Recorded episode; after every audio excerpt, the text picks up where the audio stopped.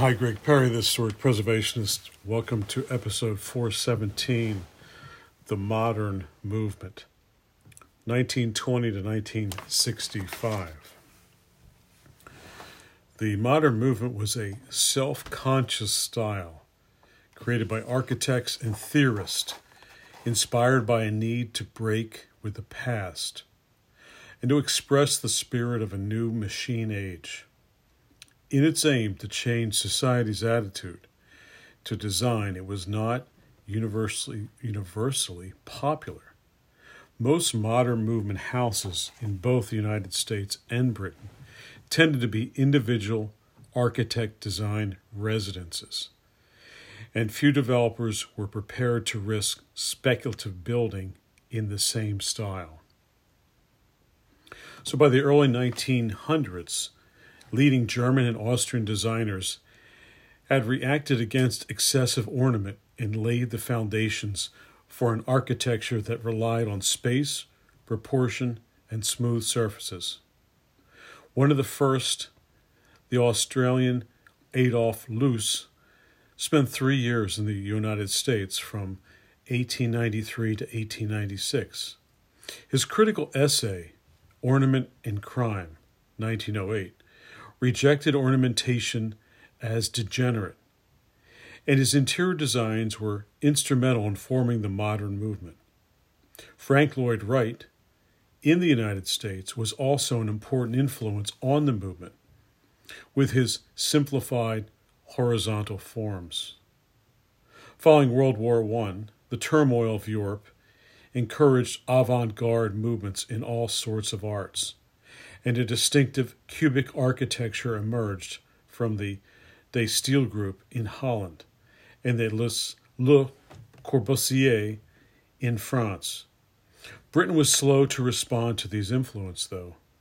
So, although Le Corbusier's Vers une Architecture was published in English in 1927, the outlines have five points of the new architecture houses on pillars, horizontal windows, free plan, free facades, and flat roofs. Some of the earliest flat roofed houses in Britain were small, relatively unimpressive groups of workers' houses in Braintree, Essex, built in 1919 by Crittalls, a firm of window manufacturers in Britain. So in around 1924, Crittalls went on to develop a garden village of Silver End in Essex, which says some of the first recognizably modernist houses in Britain.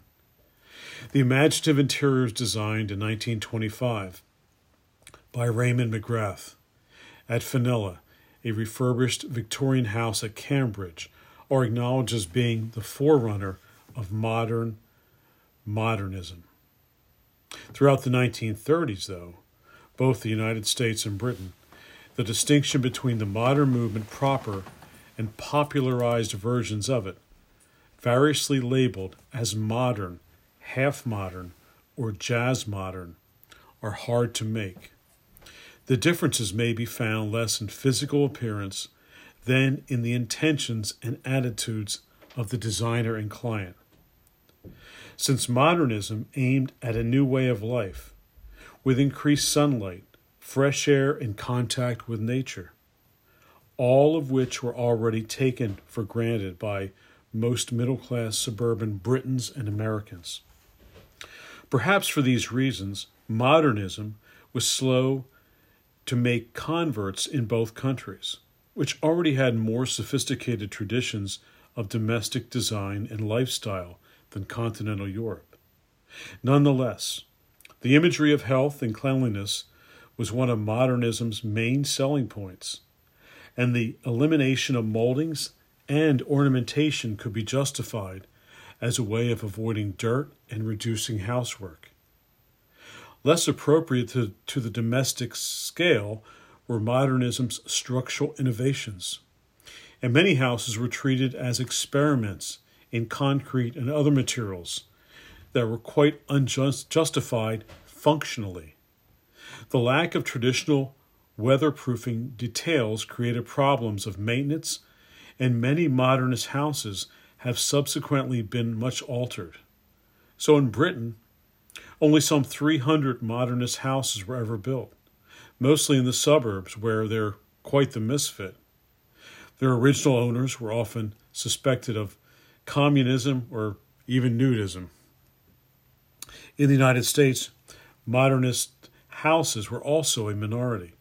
Frank Lloyd Wright spans the whole period without fitting into it even remotely neatly. His famous house, Fallingwater, 1935, in western Pennsylvania, with its horizontal lines of smooth concrete, was the closest he got to the modern movement. In California, Irving Gill made fascinating experiments with prefabricated concrete construction before 1914 and arrived independently at a style similar to Adolf Loos. Later, the Australian Rudolf Schindler, who began his American career in Chicago, built the Lovell Beach House, 1925, at Newport Beach, California, a revolutionary concrete structure. Schindler had gone 30% over budget. So when his client, a doctor who advocated nudism, wanted another house, he went to a fellow Austrian immigrant, Richard Neutra. Neutra's Loa House, which was the event of 100% over budget, is another landmark in the development of California modernism. So no one could keep anything within constraints. So on the East Coast, the Swiss born William Lescaze was a pioneer in modernistic architecture, but the diffusion of the modern movement had to await the arrival of exiles from Nazi Germany. Walter Gropius, Marcel Breuer, Ludwig von Roh, and others at the end of the 1930s. Their work continued to be influenced by into the 1950s, partly through their teaching activities. But modernism remained a minority style amid American suburban eclecticism. In Britain, in the 1950s, a new generation of architects labeled New Brutalist, whose style modernism of the 1940s. They returned to the pioneer works in the 1920s for inspiration, combined with the continuing influence of Le Corbusier and Mies van der Rohe. Texture was reintroduced to materials, and heavily overstructured forms were preferred. The opportunities for new brutalism were mainly in public housing, yet it was here that it was often seen as un, unobtainable and contributed to the widespread disillusion with modernism in the 1970s. Although many architects have continued to work within the modernistic tradition, it effectively ended around 1975, since when its influence in domestic design has again been restricted to a handful of individual homes.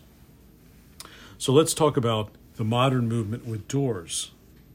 The modern movement sought to eliminate superfluous detail and to achieve broad, unified surfaces. This desire coincided with the popularization of plywood, which revolutionized the door.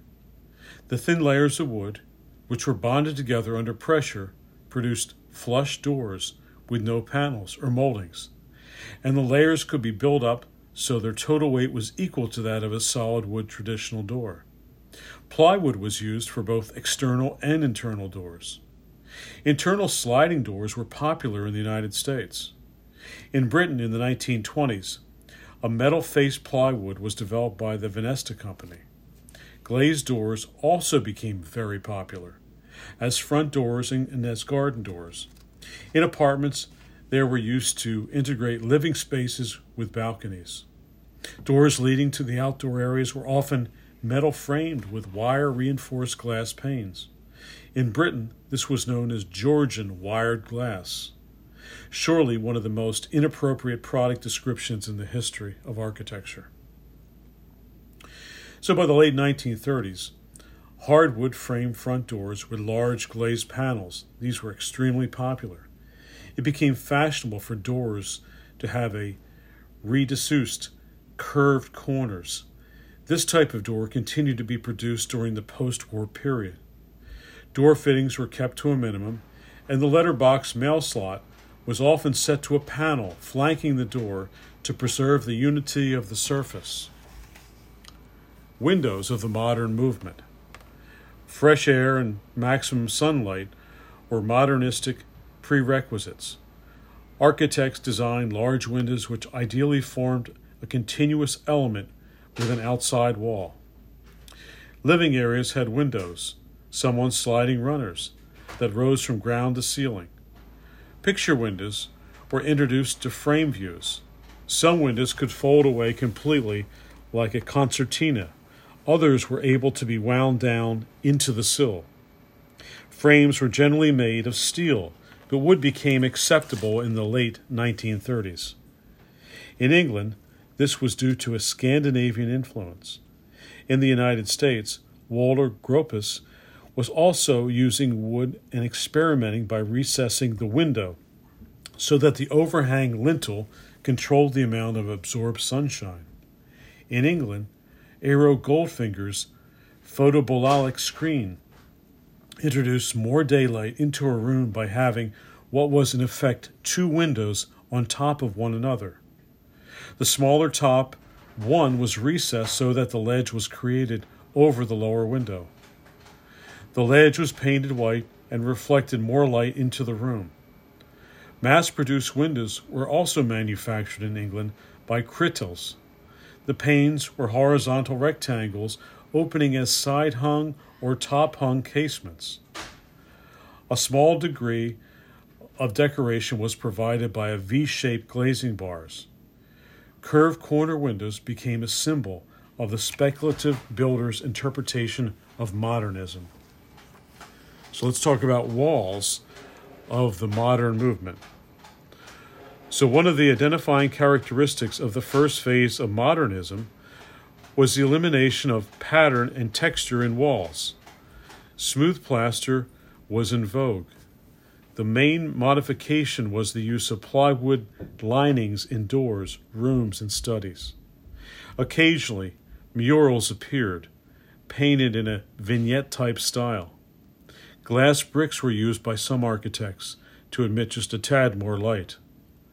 Room dividers were popular in apartments with open plan layouts. In the United States, Frank's, Frank Lloyd Wright continued to use stone and brick textures.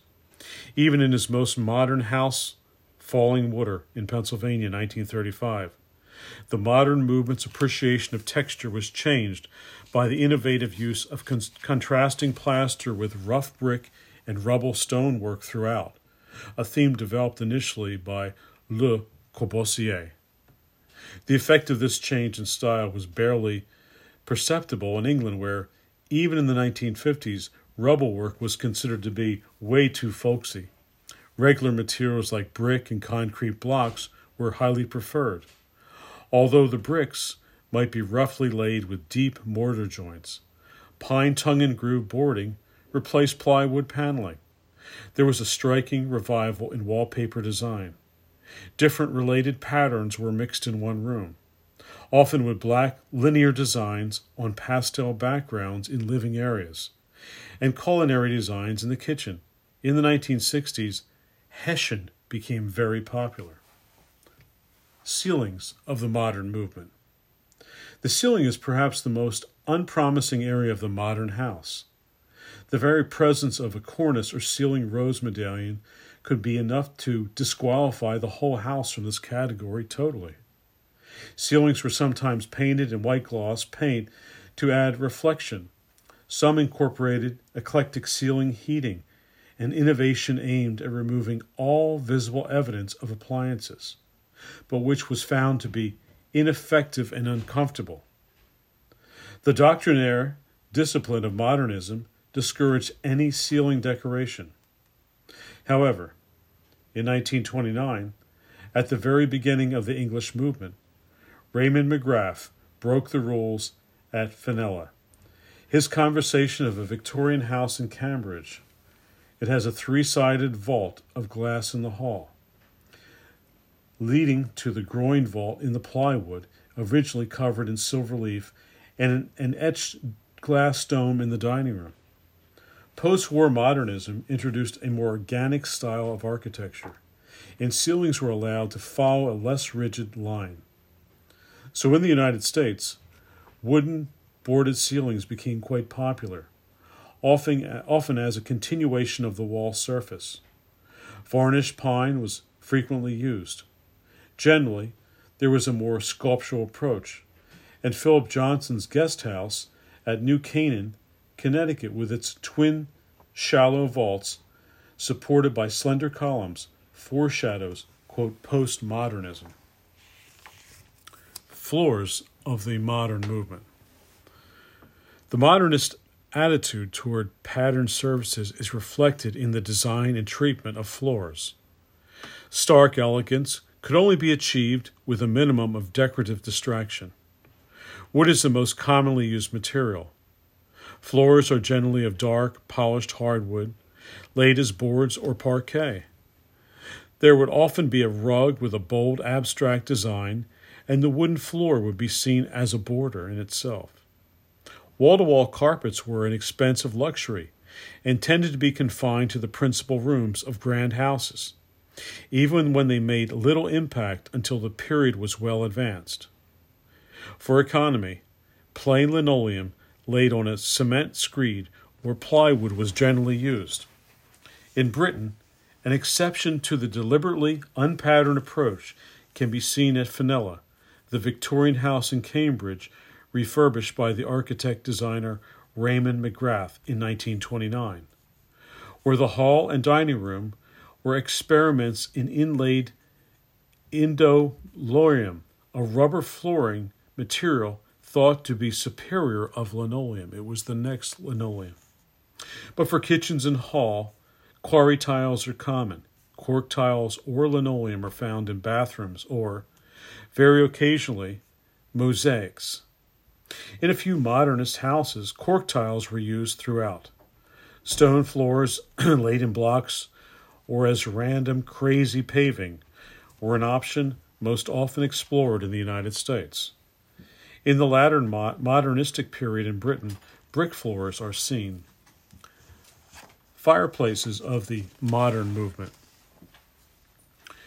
In spite of the availability of alternative forms of heating, fireplaces, as they have continued to be, remain popular. W. H. Auden wrote in a letter to Lord Byron, 1937 Preserve me above all from central heating. It may be D. H. Lawrence apocalypse, but I prefer a room that's got a real focus.